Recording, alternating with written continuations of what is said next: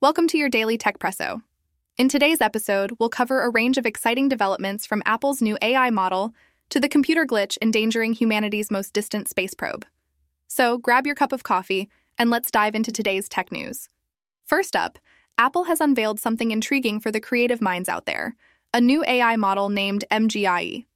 This model, developed in collaboration with the University of California, Santa Barbara, is a game changer for instruction based image editing Imagine tweaking your photos or designs with simple instructions.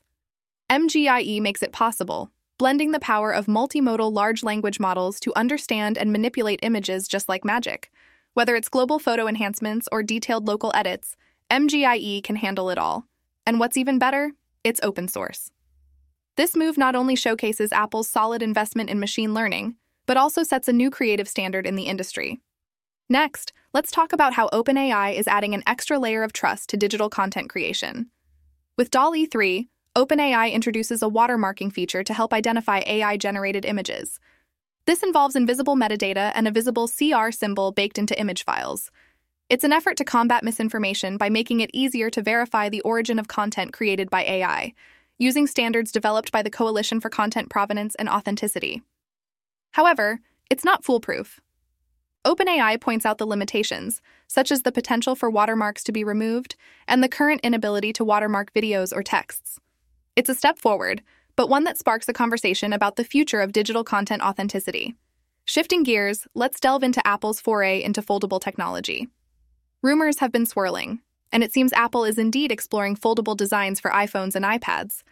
Inspired by competitors like Samsung's Galaxy Z Flip, Apple is rumored to be working on at least two foldable iPhone prototypes. Despite the buzz, don't expect these futuristic devices to hit the market anytime soon. Production is not anticipated for 2024 or 2025. The tech giant also faces the challenge of creating a device that maintains the sleekness of current models while incorporating a foldable display and battery. Additionally, a foldable iPad, possibly the size of an iPad mini, is in the works targeting a release around 2026 or 2027. It's an ambitious endeavor that could redefine our mobile devices. Now, onto a pressing issue in the digital world deepfake face swap attacks. A study by iProov reveals a staggering 704% increase in these attacks from the first to the second half of 2023. The ease of access to AI tools has transformed sophisticated face swaps from a niche skill to a widespread threat, affordable and user friendly. The impact is far reaching, with scams causing significant financial and reputational damage, exemplified by a finance worker in Hong Kong who lost a hefty sum to such a scam.